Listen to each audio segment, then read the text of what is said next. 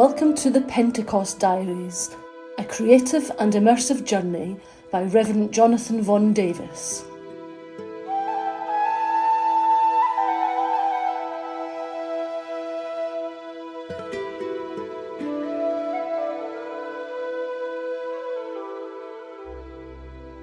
Chapter 2 Gaining Re-Entry The city of Jerusalem is like a rabbit warren of narrow, overlapping streets. To relative newcomers like us, her high walled houses and ever winding routes make it almost impossible to navigate her maze. In daylight, the huge temple that seems to dominate her skyline gives you at least some sense of your location. But at this late hour of the night, our tired torches made for a poor substitute. By now, back in the very city where Jesus had been condemned and crucified, the sense of danger which we'd left behind us started to stalk our steps once more. The cover of darkness provided some comfort, but also meant that we might have to explain ourselves should our presence be reported, and I wasn't sure I was ready for that. These claustrophobic streets weren't the only thing that stifled us. By now our torches did little against the suffocating cold night air that enclosed all round about us. Our faces felt the warmth of the flames, but that only seemed to serve to make the rest of our bodies feel the sting of the chill even sharper. Earlier tonight, as we'd been hastily leaving the guest house, my aunt had insisted we each take an extra tunic and robe from my uncle's closet. He was a kind man who quickly agreed that we must, but it was my aunt who'd thought of it. Our thoughts, our hearts were already back in Jerusalem. But no, I really must insist, she declared over our urgency. You don't think I can send you out so ill-equipped against the night? There were times when you could mistake her concern for bossiness, but right now I couldn't have appreciated her persistence more. And so, robed in her kindness and armed with their love, we pressed on, feeling all the more stronger for it.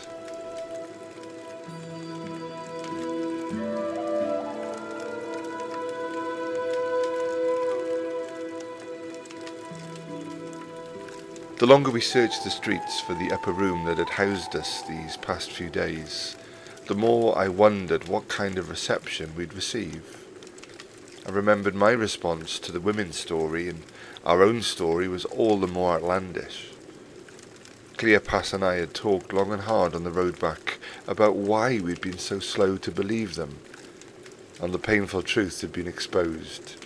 Our pride had been too high a price to pay like an intruder prowling through the darkness of our hearts, the question had crept in why would Jesus appear to them first and not to us? Not that that thought had fully presented itself, but it snuck in through our feelings, disguising itself as reason or caution. But now unveiled in the light of the truth, it now stood clear for me to see. Lurking behind my disbelief was an ugly jealousy that was nudging the other forward, poking its pain and making it dance to its desperate desires. And would we now face the same? Strangely, my mind started to spin with reasons why bursting in on the disciples with our story was perhaps not such a good idea after all. Clearly, Cleopas had good reason to find Mary. There was much to be resolved there, and rightly so. But did I really need to be here too? The confidence I had thirstily scooped up was fast beginning to slip away like water through my fingers. Cleopas came to an abrupt stop at the end of the street we had swept along. A wide road cut across our path and formed a crossroads right in front of us. He looked down the road and then up to the right where the street narrowed and stretched upwards towards the Zion Gate. Cleopas seemed to recognize one of the houses, its outer staircase leading to a large guest room above. There was a warm glow flickering behind its still curtain, and a murmur of voices that grew in familiarity the longer we strained our ears to catch them. Cleopas looked back at me, his nodding face visibly relaxing. Yes, We were close now, so close. The thought of getting off Jerusalem's imposing streets overtook any other concerns, and my heavy legs found new strength at the thought of seeing everyone again. We extinguished our torches in the roadside manger at the foot of the stone stairs. The sound of our flames turning to steam caused an eerie hush to descend, and the voices inside quickly vanished behind its fading hiss. The smoke from our torches flooded our darkened vision, giving us pause before attempting the steep staircase. As the grey fog cleared, we saw the upper room door pry itself open and the silhouette of a head dart out cautiously into view. It's Cleopas, a whisper said warmly. They're back. The silhouette morphed out into the shape of a man running down the stairs towards us. His voice, though lowered, told me that this was Simon Peter. He threw his arms over our shoulders and hurried us up out of the darkness and into the familiar surroundings of the upper room.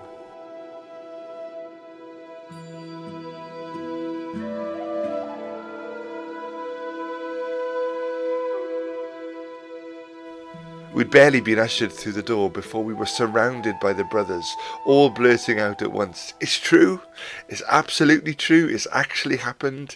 We've been so slow to see it, so stupid, given all that the women saw, but the Lord is risen. It seemed the news had travelled back here even quicker than we had. But before we could wonder why, John, who'd been carefully securing the door behind us with chains, placed his hands on our shoulders. I turned to look into his eyes, where wonder soared like a young bird who had found its wings. He's appeared to Simon, he said, beaming. There were long hugs, warm greetings, and very welcome cups of wine. Cleopas's head was scanning the scene. It was Levi who noticed Cleopas's aching eyes and gestured towards the door at the back of the room. She's through there, Cleopas, said Levi. Mary, she's with the other women, but I think they're sleeping. My anxious friend wasted no time at all, and soon through the wall we heard the healing sounds of laughter, tears, and of broken hearts finding peace in each other once more.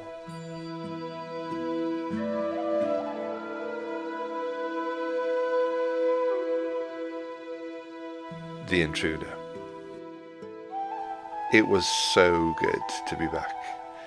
The feeling of sheer relief began to wash over me. I raised my hands to wipe my tired eyes, and it was only then I realized that my hand was trembling. I wasn't surprised at all. I travelled the full range of human emotions from here to Emmaus and back again, and now a potent combination of shock, tiredness, anxiety, excitement was all needing to escape my system. Sensing this, Philip, who was sat at my left, took my shaking hand in his and pulled it close to his chest.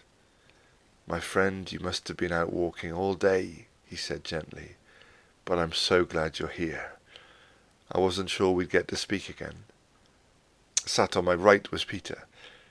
Leaning into my side, he refilled my cup, asking, What brings you back to us so soon, brother? The volume of Peter's voice was lower than I was used to. Despite the excitement of being together, the sense of needing to remain in hiding was abundantly clear. The chains locked tightly across the door, the hushed tones in which everyone spoke, the anxious glances at the shadows that occasionally danced across the curtain, told me that fear was still an unwelcome guest in our otherwise glad company. Well, I began, it's been quite a journey. The quiet room fell even quieter as I began to recount our story of the stranger, the scriptures he had opened up to us, or rather opened us up to, and the simple meal we had shared together that had ended in the most unlikely of reunions. Try as they might, their ecstasy could not easily be contained, breaking out into occasional gasps followed by laughter and tears.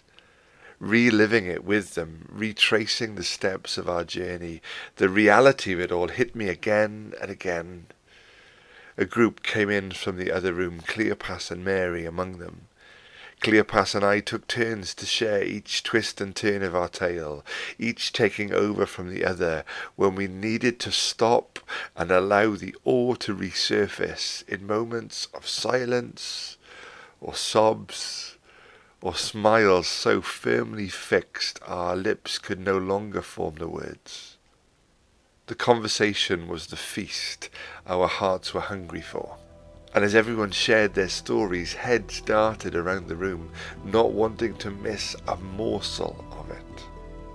Turning to catch someone else talking, I caught a glimpse of someone who'd obviously suddenly stood in the middle of our group. I looked up to see what they wanted.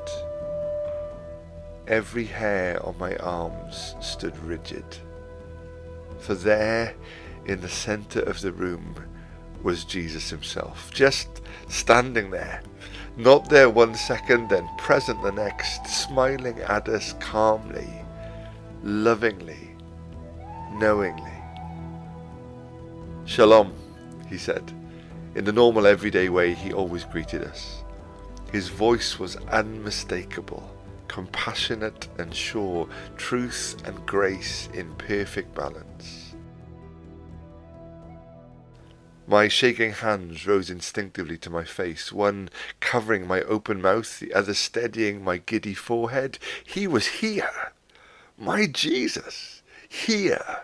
The same Jesus who had met with us in Emmaus was now stood with us here in Jerusalem.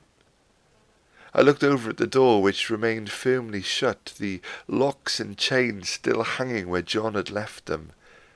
I shook my head at the stupidity of wondering how he'd got in. Clearly the normal rules that restrict us don't apply to the resurrected, a lesson my head still needed to learn. Shalom, he said again, breaking the stunned silence that had stolen our very breath away. There's no need for dread.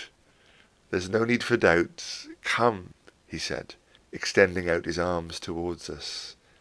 Come see the holes in my hands and in my feet, once held down by nails, by hate, by judgment, but now free once more. As some moved forward to look, Jesus stepped towards them. Sensing their nervousness, he said, Yes, you can touch me. Go on, it's really me. I'm really here. See the wound in my side? I was dead, but look for yourself. I'm alive. The sight was taking a long time to process. Most were too overwhelmed by shock to move, trying to force what was right there before our eyes into what our minds had previously believed to be possible. Smiling over at the table, still covered in plates from the meal, he chuckled, Pass me some food. I reached over and grabbed a plate of fish. Look, I'm no ghost, said Jesus tucking heartily into the meal. I'm fully me. I'm fully here, just like I always said I would be. It's really you. You're really here. The voices began overlapping, cascading into this crescendo of voices, finally untethered from terror.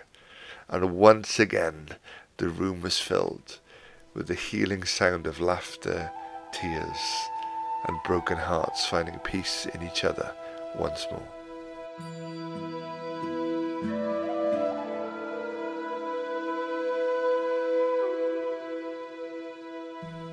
The Promise. Sitting there with Jesus and listening to him speak was wonderfully surreal. At times you had to remind yourself of who you were listening to, of what he had been through, of the place of despair we had been in only hours ago. Sometimes, as he was talking, you'd catch a glimpse of the nail pierced holes in his hands, and it would wash over you again in wave upon wave of wonder. In the upper room's gentle warmth, Jesus was now walking the disciples through the same journey we had undertaken along the Emmaus Way prophecy after prophecy, promise after promise, going step by step, line by line, through his Father's plan in his suffering, death, and now resurrection. Eyes were wide with wonder, minds expanding in possibilities, hearts dancing in delight. But the promises were far from over yet. This life changing message of grace, Jesus continued, is going to be preached in my name to every single nation on the face of the earth. And it's going to start here, right here in Jerusalem. I looked over at the door, still bolted tightly shut and chained in its place. I thought back to the strange fear that had gripped me out on the night streets, the, the fear that had almost clasped my lips together more tightly than any lock ever could. If we were going to leave this room and go tell the world, I was going to need something big to shift this shadow hanging over my spirit. Was he really expecting us to do this? And you, he continued, meeting our gaze with a gratitude blazing in his eyes, you are witnesses of all these things. Witnesses. Us. He was expecting us to do this, to tell others, others out there. We who had had a hard enough time believing it ourselves we who had in fact actually walked away, and not just physically. This very morning, this whole thing was over as far as I was concerned, and to my shame, my soul had packed its bags and run for home. But now, I really wanted to be able to sign up here and now to vow it all to this global vision of his, but in my heart of hearts I already knew the truth. I was not strong enough. And to be honest, I wasn't entirely sure if any of us really were. The weight of what Jesus was asking and the weakness I had shown were two embarrassingly large obstacles my heart couldn't shift. The thought of even unlocking the door made me shudder. In the sheer scale of it all, I felt so insignificant, so small, so powerless so naked. I tried to catch the eyes of others to see how they felt too, but nobody met my gaze. Faces were suddenly serious, deep in thought, wrestling with worries. Perhaps sensing this anxious fog that had swept over us, Jesus leant in. He let the silence linger a moment until our eyes returned to his. But first, I need you to wait, he said. Just wait, right here. I'm going to send you the promise of the Father. Another promise? What, what did he mean this time? Jesus had moved closer to where I was standing. He placed his hand on my arm. His eyes sparkled with yet more excitement. He was positively beaming as he continued, You've heard me talk about him, the Holy Spirit. But just wait. Just you wait, because when he comes, you will be clothed with power from on high. Just you wait and see. Yet again, Jesus' words were perfectly timed and perfectly fitting. Power. Yes, please. It was going to take something extremely powerful to move me, to move us up and out into the open. Power from on high, clothing us like a mother would instinctively throw a blanket over a shivering child. This power wrapping itself around our weaknesses, our worries, our wounds. Yes, yes, please. For a moment I was lost in thought, but I suddenly realized that Jesus' hand had been gently stroking my arm as he spoke to me. I looked down at his hand. It was still resting on the extra robe I was wearing, my uncle's robe that my aunt had insisted I take. My eyes darted back up at Jesus, who was patiently waiting for me to grasp the point. Her words came flooding back to me. You didn't think I would send you out so ill equipped against the night. A memory resurfaced. If you, though sinful, Know how to give good gifts to your children. Jesus had told us this many months before. How much more will your Heavenly Father give the Holy Spirit to those who ask Him? Somewhere in the distance, the sound of birdsong was beginning to break the silence of the night, and the pitch black sky was beginning to give way to a rising orange glow of the morning, a canvas of new colours, the wonder of a new day. I stretched my arms high over my head, only now remembering how tired I was. I turned to look for somewhere to lie down and rest. Over in the corner there was a bed laid waiting an inviting sight.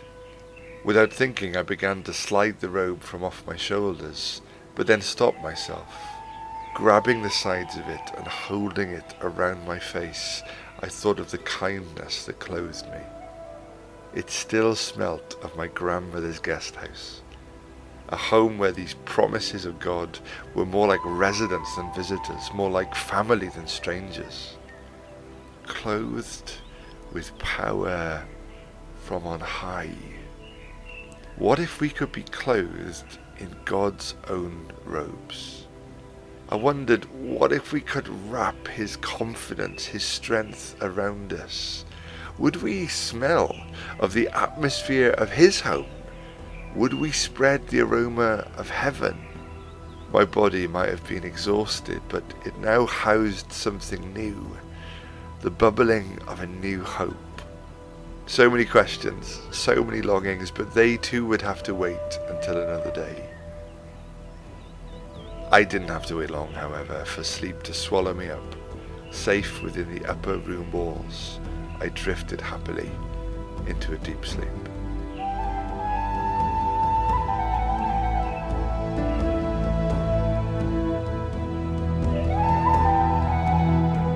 You've been listening to The Pentecost Diaries a creative and immersive journey by Reverend Jonathan Vaughan Davis.